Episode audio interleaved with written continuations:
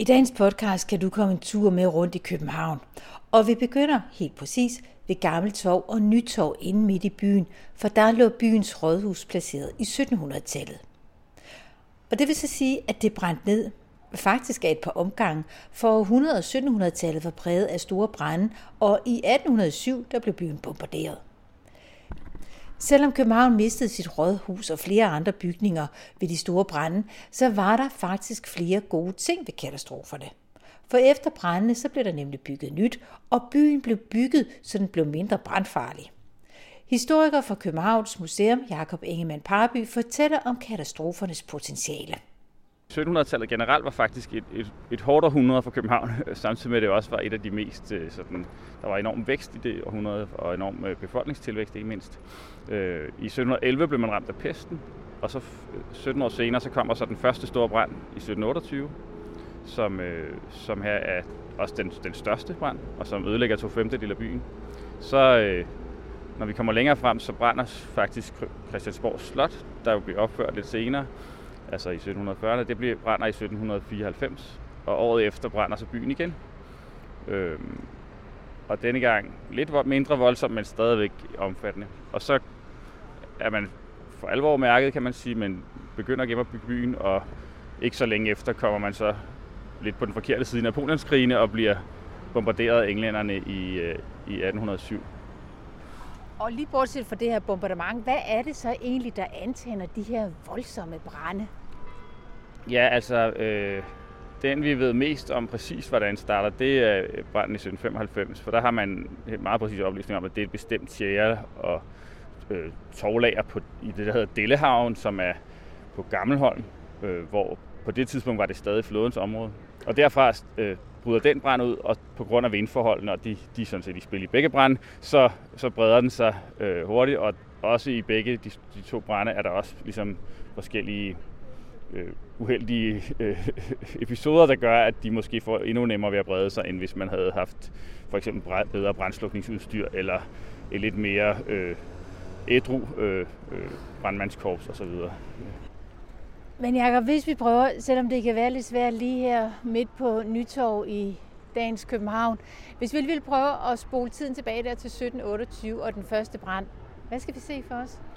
Jo, altså, man skal for det første jo forestille sig, at den her plads har været to pladser. Det er jo ret vigtigt et, øh, udgangspunkt. Øh, for Rådhuset har simpelthen ligget her i midten og delt øh, pladsen op i, så er det derfor, vi har Gammeltorv og Nytorv, i stedet for bare et navn for den lange plads her. Men så kan man også forestille sig, at øh, øh, faktisk det meste af de, de huse, vi ser omkring os i det her område, har jo ikke eksisteret øh, i 1728, øh, fordi at det her område bliver massivt ramt af, af den brand. Øh, så faktisk øh, ja, faktisk hovedparten af bygningsmassen her øh, forgår. Øh, øh, og så er der jo øh, så er det jo en by, der er omgivet af volde og omgivet af byporte, så man, øh, hvis man gik lidt ned til, til venstre af strøget her, så ville man komme ned til Vesterport. Øh, og man ville faktisk ikke kunne gå ned af det nuværende strøg, man ville være nødt til at gå ned ad Vestergade derovre, og så kunne man komme ned til porten. Øh, og det var jo sådan set hovedindgangsporten, kan man sige, for alle almindelige mennesker, der kom til byen fra Sjælland og så videre. Og så var der jo Amagerport og Østerport og Nørreport, øh, som også blev hyppigt brugt, men Nørreport var lidt finere, for det var, det var kongens port. Og så har der jo været et, et hav af mennesker øh, på mange forskellige sociale niveauer og stor fattigdom og åbne rendestene og øh, alt, hvad vi jo egentlig godt kan male lidt for os i forhold til andre beskrivelser af den her by. Øh, og der har heller ikke lugtet særlig godt, ved man jo, fra mange beskrivelser, øh, fordi de har åbne Randersten, blandt andet var, var en, en kilde til det. Øh, men det har også samtidig været en meget mangfoldig by, øh, fordi det var en mulighedernes by, kan man sige. Det var enevældens København, og her kunne man altså sagtens øh, søge til og, og, og blive til noget. Det var der i hvert fald mange, der kunne se for sig, fordi det var her, den enevældige konge var. Det var her, man med lidt held kunne gøre gode forretninger, eller få et embede, eller øh, studere, eller øh, øh, andre muligheder. Så der er rigtig mange mennesker, der søger til København, også efter pesten. Så der i 1728 kan man faktisk se, at allerede, selvom der dør utrolig mange mennesker, næsten over en tredjedel af befolkningen under pesten, så i 1728 er der faktisk allerede øh, flere mennesker, end der var før. Altså, og det er 17 år efter den her ret forfærdelige øh, begivenhed. Øhm, og det fortsætter gennem hele 1700-tallet, så byen ved slutningen af af, af århundredet er det øh, en af de 25 byer i Europa, der har over 100.000 indbyggere. Og i den her levende by på godt og ondt, der er det vel et kæmpe chok, at der lige pludselig udbryder en brand. Ja, altså man har jo faktisk begyndt at have nok nyhedsmedier til, at man har læst om katastrofer andre steder i verden, og man ved godt for eksempel, at London har været igennem en, en kolossal brand i 1600-tallet og sådan noget. Så egentlig tror jeg, at de fleste byer lurer frygten altså for, kan det jo også på et tidspunkt ramme os. Og fordi øh, hvis man ved noget om det, kan man godt gå rundt og se, der er meget tæt, der er meget træ, øh, der er meget egentlig, hvor ilden kunne tage fat. Men mere optager man endnu ikke af brandsikkerhed. Øh, sådan, så man har selvfølgelig et brandkorps, som er, består mest af frivillige borgere, der, der har ligesom som en del af deres borgerskab, at de skal også øh, stille op, hvis der bliver brand. Og så har man øh, nogle enkelte brandofficerer, der ligesom kan styre slagets gang, hvis det sker. Og man har også et brandmateriel, som vi jo øh, har en del af i vores samling faktisk, med sådan nogle læderbrandspande og en øh, og forskellige brandpumper, også lavet af træ, øh, og som kan sådan køres som en hestevogn gennem gaderne, eller trækkes gennem gaderne, og så kan man pumpe vand op. Øhm, så, øh, så da katastrofen kommer, så burde man på en måde være advaret, men uanset hvad, har man jo som sagt levet i mange årtier, uden der er sket sådan nogle voldsomme ting. Og det, der gør det slemt, da den så udbryder der i, i 1728, det er jo, at, at øh, den starter hen ved Vesterport, og vinden er fra sydvest, så det passer lige med, at den kan blæses op her øh, nordpå, op mod Nørreport, og den kan også samtidig blæses hen langs med Gamle Strand og øh, i den retning. Så en del af det her ja, syd, sydvestlige hjørne, kan man sige, at den indre by bliver med det samme ret hurtigt opslugt af flammerne. Øh, og det andet problem er at man netop har bygninger, som for eksempel Rådhuset her, der ligesom går fra hen over pladserne, og på den måde egentlig bliver en slags spære af ilden øh, fra den ene bydel til den anden. Øh, og det er så noget af det, man faktisk lærer. Ikke i 1728, men i 1795 tænker man, nu er huset brændt to gange, lige der hvor vi står nu. Så nu er der måske ingen grund til, at vi laver det igen. Nu kunne det være, at vi skulle prøve at, at bygge et brandbælte i stedet for. Og det gør man simpelthen ved at sige, at så laver vi en, en plads i frem for at have et, et rådhus på tværs. Og hvis vi lige holder historien her, så skal jeg lige høre om en ting, for vi har jo ikke rigtig talt om andet end øh, bygningerne, der forsvinder. Hvordan vil civile tabe? Jamen det er jo øh, egentlig det lykkelige ved det, trods alt, at, at der er faktisk meget få civile ofre under brændene. Altså det, der er mest godt tabt, er, og det kan jeg selvfølgelig også, hvis sådan en historiker som mig sige, øh, katastrofalt nok en masse øh, øh, arkivalier blandt andet, øh, og en masse øh, også øh, øh, andre genstande og kirker og bygninger, som er stor værdi. Men, men branden breder sig trods alt ikke hurtigere, end at man faktisk godt kan nå ud af huset. Øh, og det største problem er, at folk selvfølgelig er meget optaget af at få reddet mest af deres egne værdier med ud, og, og på den måde er der en øh, enkelt tab. Men altså, øh, vi skal, der bliver efterfølgende lavet sådan en opgørelse over befolkningsstørrelserne, og, og hvor mange boede der ved ejendom, som til gengæld så er en rigtig god kilde til at forstå øh, byen i 1728. Øh, og man kan der også ud af andre beskrivelser se, at det ikke det ikke er tab. Der, hvor der faktisk er størst tab af de forskellige brænde, det er det er brand i 1794, fordi en masse brandfolk og andre øh, studerende og matroser, hvad de, hvad de er, de, de kaster sig ud i at prøve at redde øh, mange af de værdier, der er inde i slottet. Så der har man faktisk, jeg tror, omkring 50 dødsoffer øh, under branden. Ikke fordi de ikke så mange, der er inde i slottet og brænder inde, men folk, der prøver at, at redde for eksempel malerier eller, eller andre smykker og andet øh, fantastisk inden for gobelinger og den slags ud fra slottet. Jakob, jeg skal lige høre en ting, fordi altså, nu ligger det nogle år tilbage, men lige pludselig så blev jeg gjort opmærksom på det her aspekt med forsikringer. Det havde ikke noget med at gøre med mig selv personligt. Det var simpelthen rent historisk. Det havde jeg aldrig tænkt på, at folk i gamle dage, bredt sagt, de havde jo simpelthen ikke forsikringer. Det har jo været en... Det kan godt være, at de ikke dør så mange af dem i den her brand, men det har jo alligevel været en katastrofe, når ens indbo brænder, og man ikke har en forsikring. Hvordan er folk stillet? Jo, men det var jo en af de store udfordringer. Det var selvfølgelig, og det har du ret, selvom man ikke dør, og måske heller ikke engang bliver såret, så er det jo, kan det jo være katastrofalt øh, for, for det enkelte menneske, at man faktisk mister alt, hvad man har af værdi, eller meget af det. Så, så det har været øh, frygteligt. Øh, det var en af de store konsekvenser, og noget af det, man faktisk også var meget opmærksom på, efter branden, da man skulle bygge det op igen, var, at man var nødt til at gøre noget for at, at hjælpe, øh, hvad kan man sige, folk med at få genopbygget byen. Øh, og det gjorde man på flere måder, men, øh, men, men, øh, men blandt andet i 1728, efter 1728-branden ved, at man lå den kongelige bygmester øh, Kriger, han tegnede de her velkendte ildebrandshuse, som, som var en hustype, hvor man så kunne få tegningerne gratis. Øh, selvfølgelig måske var det ikke så meget værdi for den helt almindelige borger, men altså for håndværkere og andre kunne jo faktisk så ud fra dem bygge øh, nye huse øh, øh, billigere. Øh. Og noget af det, man så også fokuserede på der, det var, at, at man skulle lave øh, øh, huse, der i højere grad var grundmuret. Jeg tror, ideelt set ville man gerne, at alt fremadrettet skulle være, øh, skulle være grundmuret. Øh, så hvis man nu kunne få gennemført, at husene skulle være grundmuret, så kunne man fremadrettet undgå det. Øh, det er ikke i 1728, men efter branden i 1795, der bliver man så opmærksom på, at det er jo ikke kun godt, at man hjælper bagefter ved at stille nogle gratis tegninger til rådighed, eller gøre andre initiativer, og også øh, selvfølgelig prøve at hjælpe befolkningen med, med fødevarer og andet sådan øh, nødhjælp, nærmest vil vi kalde det i dag.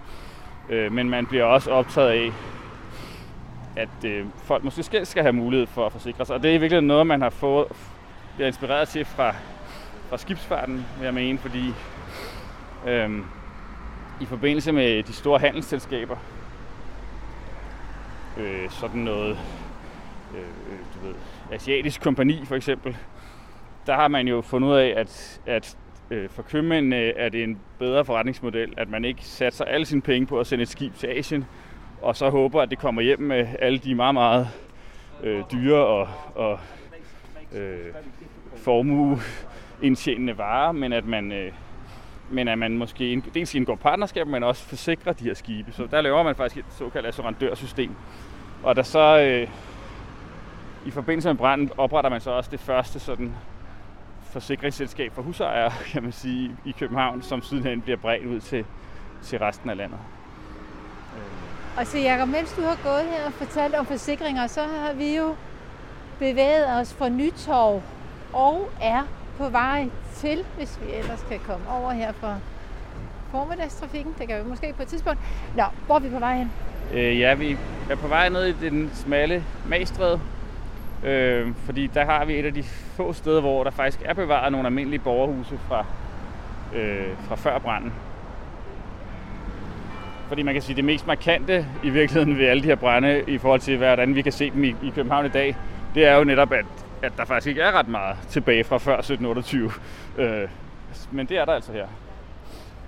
Her er meget, meget hyggeligt, og der kommer heller ikke så meget sol ned i modsætning til Nytorv. Men det her, det er altså det gamle og også meget farvelagte København. Ja. Hvordan kan vi se det ud over, der ser mega hyggeligt ud? Ja, men man kan især, det er jo de her to øh, huse, som er de de bevarede borgerhuse. Nu kan jeg faktisk ikke huske numrene, men det kan vi jo. Det er lige begyndelsen af gaden, ikke?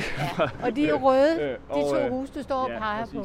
Og de har egentlig også før været guldkalk. Jeg er ikke helt sikker på, hvor den er rigtig far. Men det du kan se er, at dels er det jo gavlvendte huse.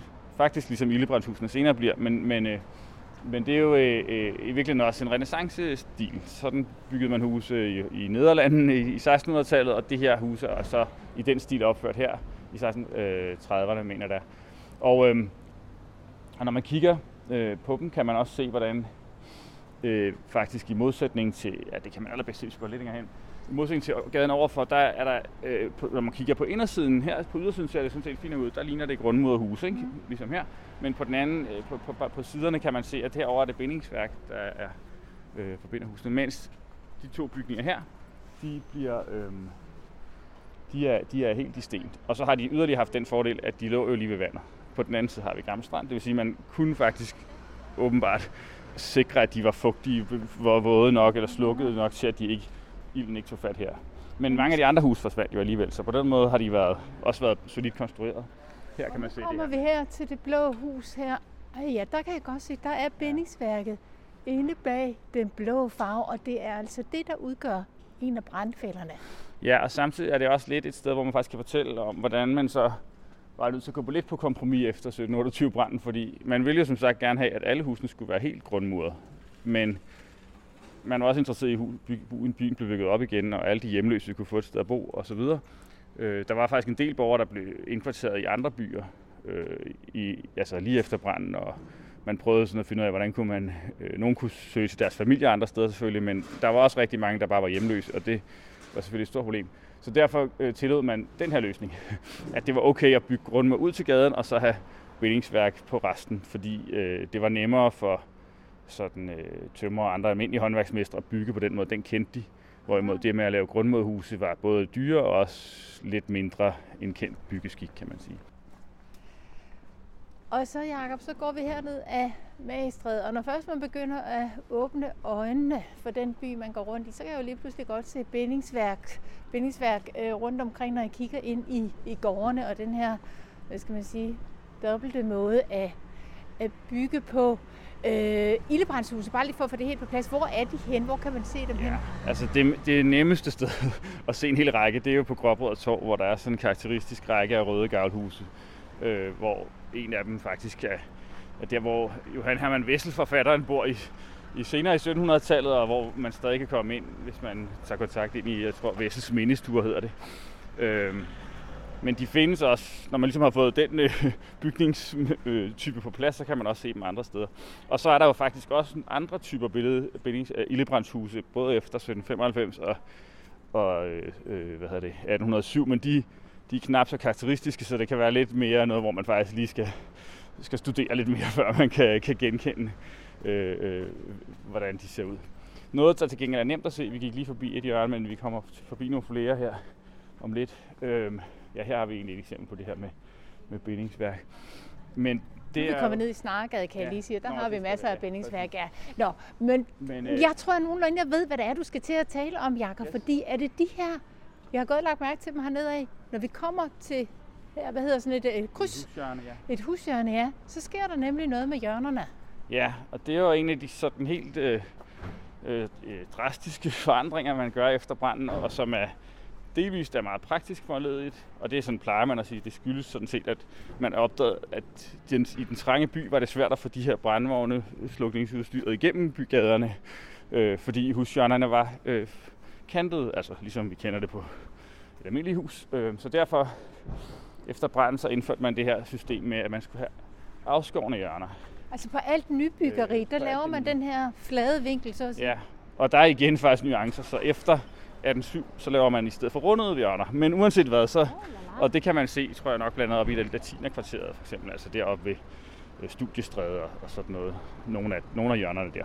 Men, men, øh, men de fleste af dem her, hvor vi går nu i strædet og her ved Gammelstrand, der er det, der er det de her helt øh, fladt afskårne hjørner. Og det betyder og, øh, simpelthen bare, at man kan suse omkring hjørnerne uden at banke ind i muren? det gør det i hvert fald nemmere, fordi man kan stadig kigge, hvis man så kommer længere op i strædet, kan man godt sige, at der er stadig ret trængt. Ikke? Men det har været en måde at forbedre øh, brandslukningsmulighederne på, kan man sige. Når du nu fortæller, Jacob, om alle de her brænde, som jo selvfølgelig er katastrofale nok, fordi byen brænder ned visse steder, og der er jo om end ikke store øh, tab i, øh, i, i byens befolkning, så, altså i mandtal, så er der jo altså så masser af materiel skade. Men det lyder jo også omvendt til, at det frigør et eller andet potentiale i byen. Ja, altså det er jo noget af det, vi i hvert fald også i, i de kommende udstillinger prøver at have fokus på, fordi jeg tror, hvis man kigger rundt i verden, ikke kun på København, men, men i det hele taget, det her, når der sker en stor katastrofe i en by, så vil de fleste jo have den umiddelbare reaktion, som man også har her, at det er en katastrofe. Man har nogle gange også øh, tanken, at det er øh, især i 1728 er man stadig ikke så, så religiøst minded, mindet, som, som man også har tanken om, at det ligesom er Guds straf, eller der er ligesom nogen, der man har gjort et eller andet galt. Det er jo ikke alle, der mener det, men, men der findes stadig dem, der ligesom synes, at det, det må også skyldes lidt vellystigheden og hvad der nu ellers foregår i 1700-tallets København. Men, øh, men det er man også sådan, når man som historiker kigger rundt i verden, så kan man også se, hvordan at øh, i de fleste byer kan man faktisk se i større eller mindre grad, hvordan det har, øh, de her katastrofer har givet anledning til, at man kunne omforme byen og genskabe byen på en ny måde. I mest markant er det faktisk måske i London, hvor man jo har øh, i virkelig ikke rigtig har et centrum længere, fordi den store brand i 1666, den faldt på en måde, så man havde bare begyndt at bygge West End, og så kunne man så genopbygge East End, og så fik man det her sådan lidt ikke centraliseret øh, byrum, som, som er meget specifikt for London. I København er det knap så dramatisk. Der har man, øhm, der har man jo stadigvæk et tydeligt øh, indre by og en, en kerne, der var bag den voldomkransede, øh, der var inden for, for voldene osv. Men man kan som sagt se det blandt andet på de her husfjerner, og så ikke mindst ved, at man anlægger en række nye pladser. Så både hvor vi startede, hen ved Gamle Torv, Nytorv, og der hvor vi skal hen nu, ved Højbro Plads, der har man sådan set øh, der har man sådan set nogle meget, meget tydelige øh, konsekvenser og potentialer, der bliver udfoldet i kraft af brændene og bombardementet. Og mens vi tager vores tur øh, ned imod øh, Højbro Plads, så er der en anden ting, jeg gerne vil spørge dig om. I løbet af sommeren, altså sidste år sommer, mm. der så jeg en kæmpe kunstudstilling i Hamburg, der handlede om lige præcis katastrofer. Mm. Og det var sygdom, det var naturkatastrofer, det var de her store øh, brænde, alle håndekatastrofer, ja. som jeg havde fundet sin plads, eller genfortælling kan man vel sige, i kunsten, i store, fantastiske malerier. Og det er vel egentlig også noget af det, som når, når du taler her om Københavns brænde, så tænker jeg på alle, alle de her billeder og malerier, der kommer ud af det. Det får sin egen fortælling i kunstens verden.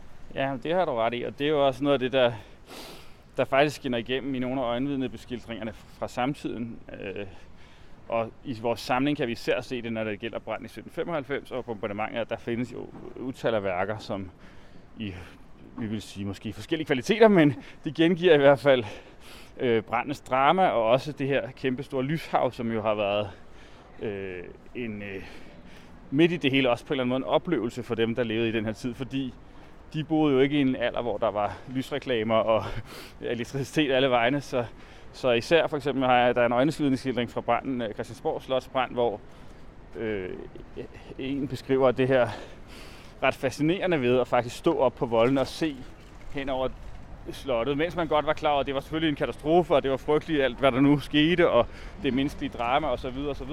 Men, men at faktisk så, så det her lyshav i sig selv var også en æstetisk oplevelse, og det er der helt klart en masse kunstnere, der også tog til sig, og øh, blandt sådan højdepunkterne i vores samling er nok øh, Eggersbergs jo fantastiske gengivelser af bombardementet i 1807. Men også der, hvor vi er nu, øh, Nikolaj Kirkes tårn var et yndet motiv. For der kunne man få, øh, hov, ja, der kunne man få, hvis man malede hernede fra, øh, fra Amagertorv, som er sådan et sted, hvor gaden udvider sig lidt, der kunne man simpelthen få øhm, øh, et, et meget, meget fint tableau over både byen og det brændende tårn og menneske, mennesker, der, der flygter desperat i alle retninger. Et andet populært motiv var, var nede langs med vandet her, hvor man også fik ligesom... Det, det var et godt sted at placere øh, dramaet, ikke? og man kan jo godt regne ud, at de fleste af malere har jo ikke stået med snapshots og taget dem. De har selvfølgelig været nødt til at rekonstruere billedet bagefter, og derfor har de også kunne vælge lidt, hvor, hvilken vinkel vil man, vil man skildre det herfra. Og det er altså herfra, hvor vi står nu, Højbro Plads. Det er her, vi skal slutte historien. Ja. Jacob. Og hvordan vil du afrunde det her katastrofernes historie i den københavnske historie, og så for så vidt jo også altså i den danske historie? Jo, altså jeg synes jo dels, det, det fascinerende, når man står her, er egentlig, at man er... Jeg bliver nødt til, at ja, indfinder sig en katastrofe og får dig væk fra cykelstien. Det går lige væk. Inden, uh, det, lad os lige gøre det. Men uh, når man står her, så står man faktisk... Nu var vi startede vi jo midt på Rådhuset faktisk, det gamle Rådhus, og hvor der var en vis forandring af pladsen, men egentlig var der dybest set bare en bygning, der var forsvundet, og det havde skabt to, øh, en plads ud af to. Her er vi jo faktisk et område af byen, hvor forandringerne er meget, meget større. For hvis vi havde stået her før 1795, så havde vi faktisk stået inde i et hus. No. Øh, der havde været et stræde herover, der hed øh, Højbrostræde, og så derover på til den anden side har der været store Færgestræde. Så det har ligesom været... Og så herinde i midten lå der en, en øh, ret tæt bebygget husmængde, hvor øh, sådan fiskere og soldater og andre kunne, kunne opholde sig. Så det var ikke engang specielt mondænt. Der var selvfølgelig, som i alle borgerhusene, forskellige sociale grupper. Men, men, øh, men ja, egentlig relativt almindelige mennesker, som så havde den fordel, at de boede tæt ved slottet. Det, der så sker i 1795, er, at øh, Nikolaj Kirkes daværende spir, det går der ild i, øh, og der går også ild i hele kirken, og så styrer der spiret simpelthen ned og, og er med til at ansende bygningsmassen her, hvor vi står. Okay. Øh, så det er jo et, øh, også et, igen, dramatisk øjeblik, forfærdeligt øjeblik, og sikkert også ret imponerende øjeblik for dem, der har set det på afstand, øh, det her kæmpe spir, der vælter ned over byen. Øh, efterfølgende kan man så øh, jo overveje, hvad skal vi gøre her? Skal vi bare genopføre al den her beboelse, der var her før? Eller skal vi faktisk tænke over fremtidens brandsikkerhed? Og måske også i virkeligheden lidt øh, byplanen øh, og sikre, at der nu fremover vil være et vy. Så man står på Amagertorv, kan man se op på slottet, og øh, samtidig kan man altså også undgå fremtidige brænde breder sig fra, fra vest mod øst eller den anden vej. Øh. Så det er jo det er faktisk det mest markante sted, og det tænker man jo normalt ikke over, når man står. Så tænker man, at det var da en dejlig plads, den har sikkert været her altid. Men det er virkelig et direkte resultat af, af branden i 1795. I august åbner Københavns Museum igen efter, at det har været lukket i nogle år på grund af ombygning, og til den tid der vil det være muligt for at se den her historie, som Jakob Ingemann Parby her fortalte. Det vil være muligt at se den på museet. Der kommer nemlig en lille fløj, som har fokus på netop katastroferne og deres potentiale for byen. Jeg hedder Dorte Chakravarti. Tak fordi du lyttede med.